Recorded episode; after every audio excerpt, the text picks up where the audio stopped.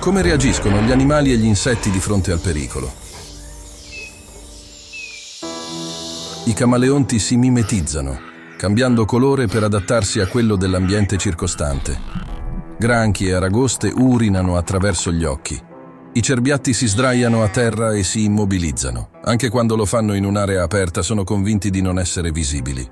Gli opossum fingono di essere morti. Durante questo atto, i loro occhi si appannano, sgorga schiuma dalle loro bocche e le ghiandole anali emettono una secrezione dal cattivo odore. Le capre svengono. Ma cosa succede se il nemico non è un animale o un uccello, ma cataclismi? E se portano via non solo la vita degli animali, ma anche quella delle persone. Nessun adattamento, paralisi e soprattutto inazione ti aiuteranno a sopravvivere se un disastro colpisce la tua casa. I disastri naturali stanno aumentando rapidamente.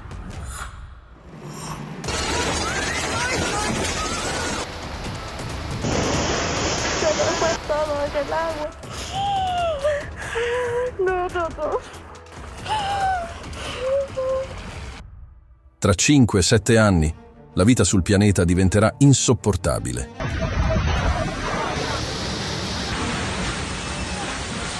Siamo esseri umani e, a differenza degli animali, siamo in grado di essere guidati non solo dagli istinti.